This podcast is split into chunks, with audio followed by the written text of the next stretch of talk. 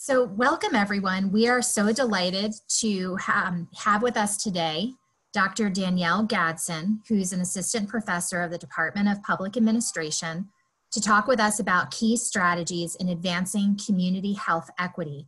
My name is Catherine Wilson, and I'm the chair and an associate professor in the Department of Public Administration, also at Villanova University.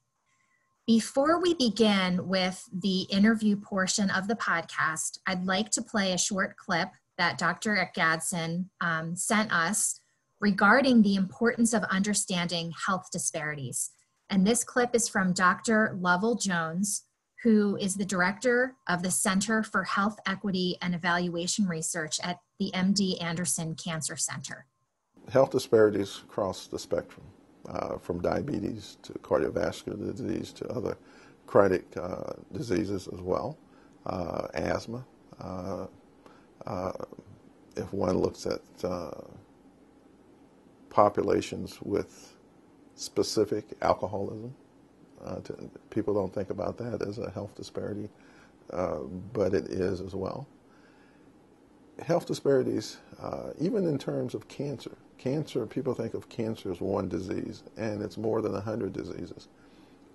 I think the issue with regards to addressing health disparities uh, for the nation, uh, for populations, for individuals, boils down to um, the lack of uh, how we will proceed as a nation.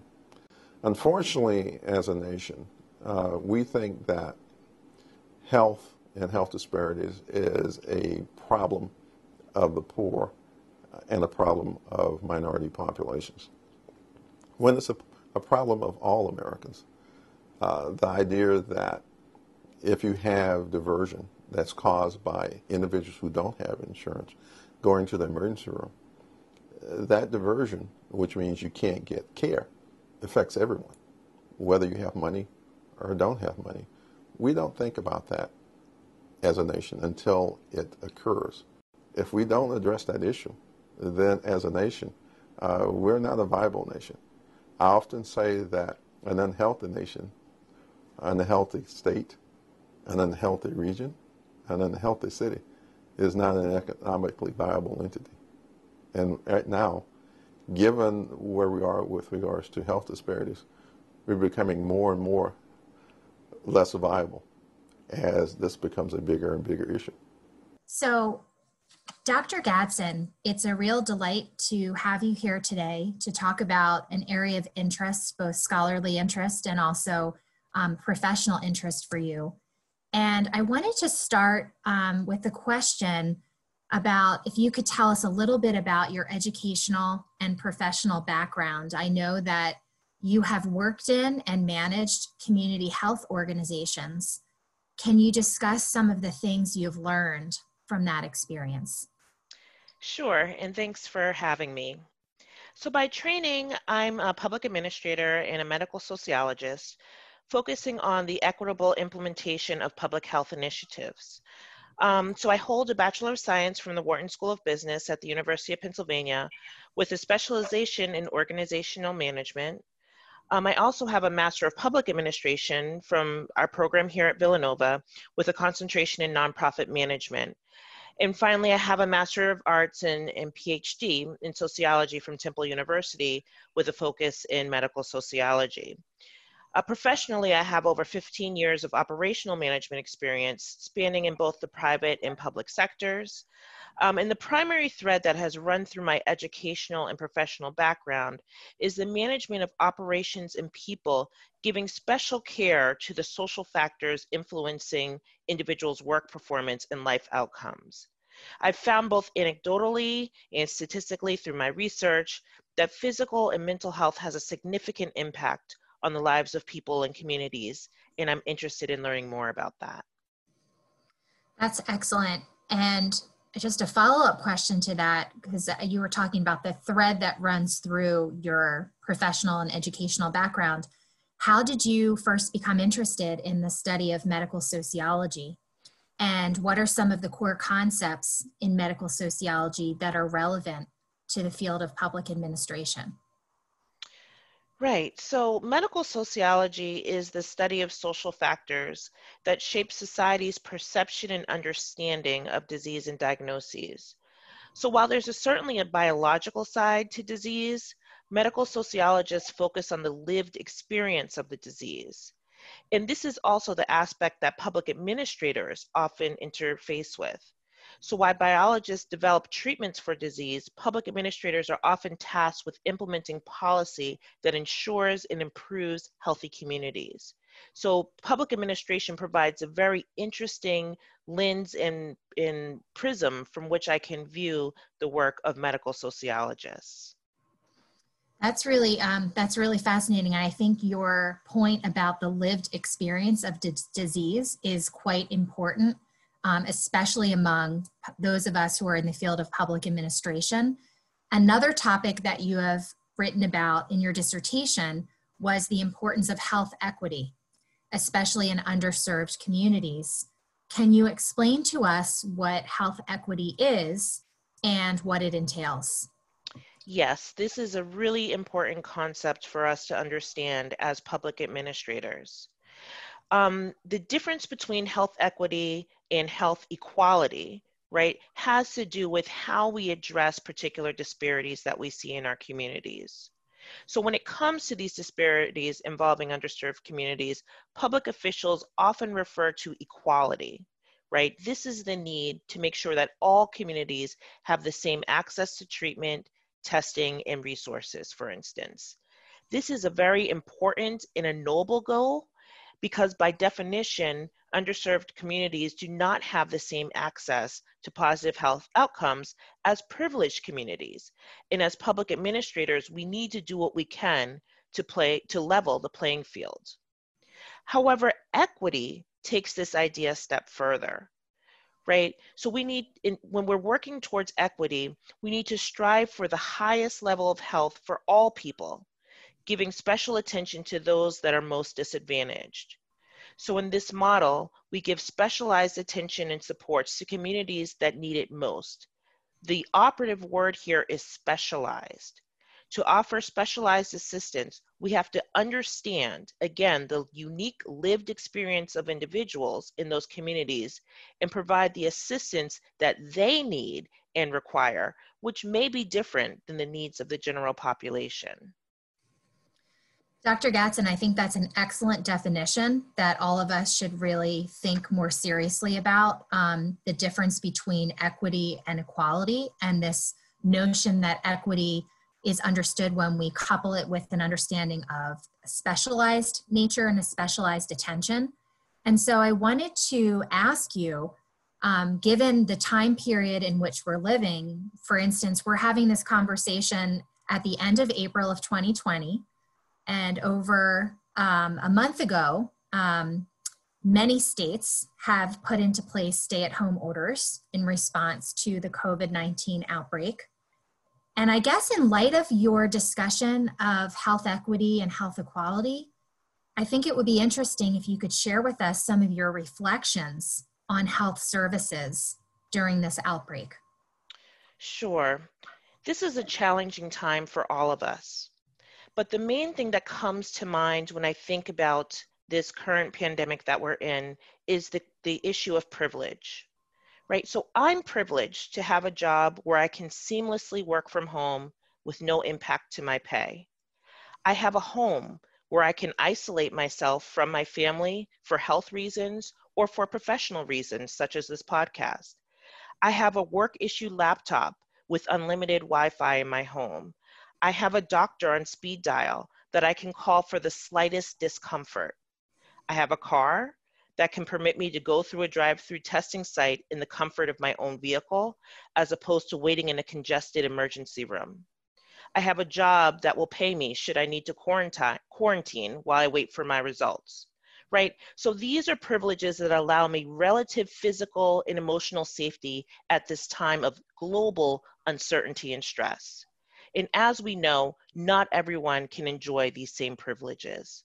So, this issue of privilege is something that I'm constantly reminded of as I watch the news reports and as I watch how people are struggling through this global crisis.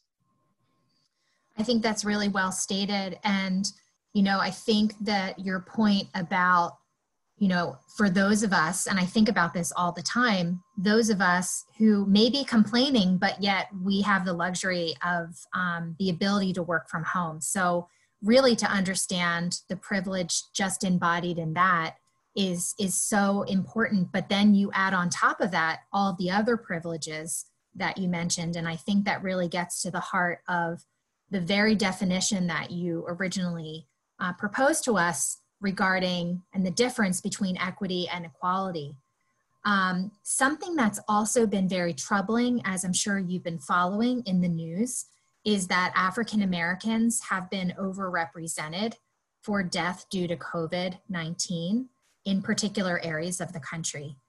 And based on your background, your knowledge, um, your education, what do you find or what do you think is behind this tragedy and what can the American public learn from this? Yes, thank you for for asking that that question because this is truly a troubling trend that we're seeing um, as we're starting to flatten the curve um, for most Americans, um, this is becoming a heightened uh, issue uh, in many communities, especially in Black and Brown communities. Um, it's a well-known adage in the African American community that when white America catches a cold, Black America catches pneumonia institutional racism coupled with compounding social disadvantages often puts Black and Brown people behind the starting line when faced with health crises such as the current pandemic. Right, essential workers that must report to work to keep communities viable are disproportionately Black and Brown, as are those of us that use public transportation and live in densely populated urban areas. So the ability to say, for instance, social distance uh, is a privilege, right? Speaking about these privileges that is not generally afforded, right, to these populations. And so, as public administrators, it's our responsibility to develop alternative ways to help and protect these communities and refrain from blaming the victim, right, for failing to, to act in socially prescribed ways. So, we need to think outside of the box, right, connecting with these communities to do what we can to help provide the necessary protections. So, Dr. Gadson, it seems as if you're really encouraging us and motivating us to move beyond blame of the individual to a focus on institutions and perhaps the structures that have laid foundations for these um, inequities. Absolutely. So privileges, the privilege versus the unprivileged. Absolutely. Absolutely. So, if you were um, to advise uh, public, nonprofit, and private organizations um, how to advance health equity during these challenging times, what would be some of the key strategies that you would encourage these organizations to put into place, especially to ensure that health services were available to all populations? So, your understanding of equity rather than equality, especially the most vulnerable. The first step in advancing health equity is paying attention to the data. It's critical that we collect outcome data for our most vulnerable communities in situations such as this so that we have a clear understanding of the scope and nature of the problem. We were a bit behind in taking this step as it relates to this contemporary pandemic. Second, we need to dialogue with individuals within those communities don't assume what people need, right? Go to where individuals are, go to these communities, ask about their experiences, learn what is needed, and believe what they say, right? We need to collaborate to build dynamic solutions specific to those communities. And the third step is action, right? We can't just look at the data, we can't just collect the information, we have to take action right? And so this is where allyship and courage also comes into play, often comes into play for the public administrator, right? Advocacy is often required to shift power and resources to marginalized populations. Public support and the distribution of resources is not a zero sum game, But at the same time, an equitable solution requires an active effort to commit specialized attention to those that need it most. Take testing, for example. Ideally, we would want every community to have equal access to testing. This represents equality, and there are a number of initiatives, such as pop up and mobile testing centers in vulnerable communities, that are helping us reach this level of equity. In an equitable approach is to also prioritize testing in those communities that are suffering the most. That might mean removing some of the focus and resources from more affluent communities that are better equipped to manage the virus and placing them in communities that are suffering the most. Take, for instance, the governor of West Virginia. He identified nursing home patients and workers as the most vulnerable populations in the state. The governor decided to shift the state's testing capacity to first test all nursing home residents and workers. This was a bold and courageous move, but it was necessary to promote equity in the state's response.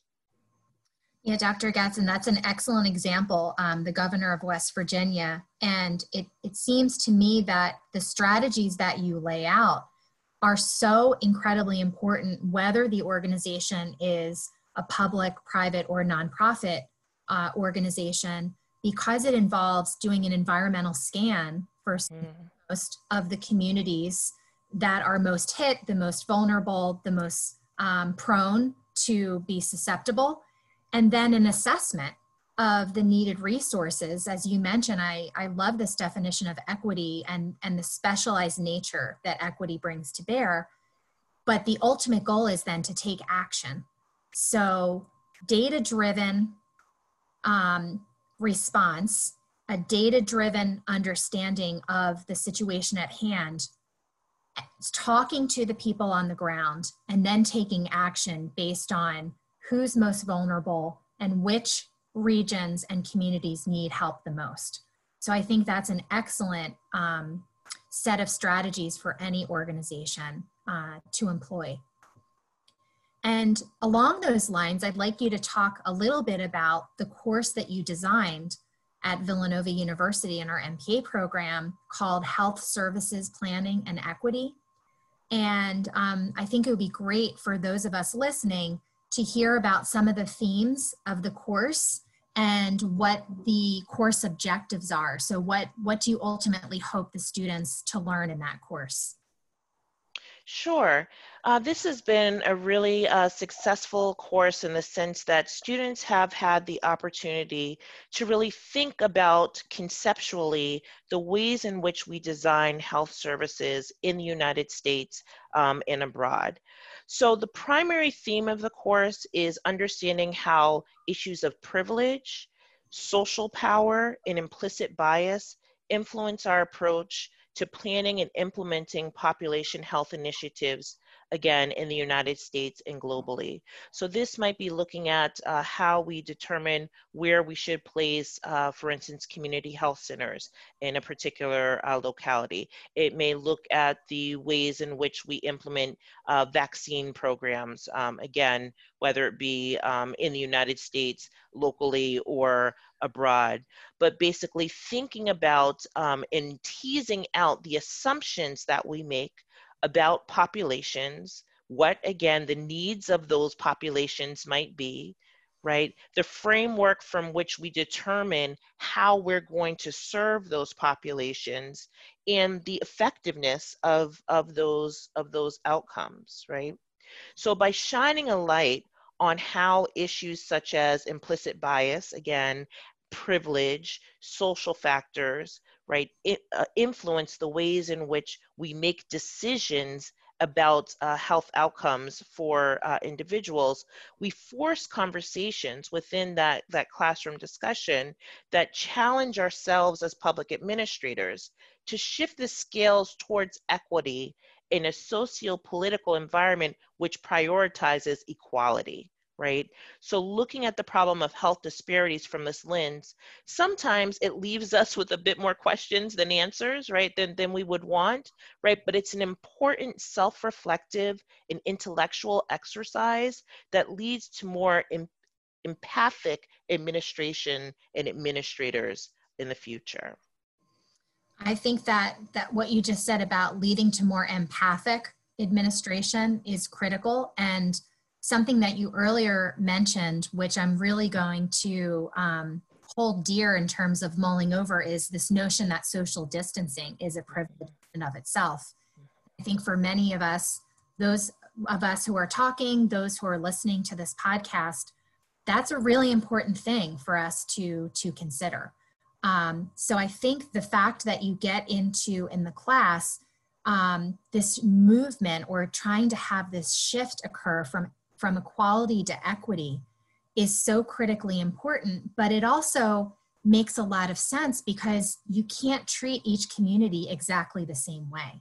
That they have specific needs, that they have histories, that they have structural inequalities that have underlaid um, their communities for decades, um, for decades long. So um, I think that's really important, and I would love to take your class. Maybe I'll sit in sometime.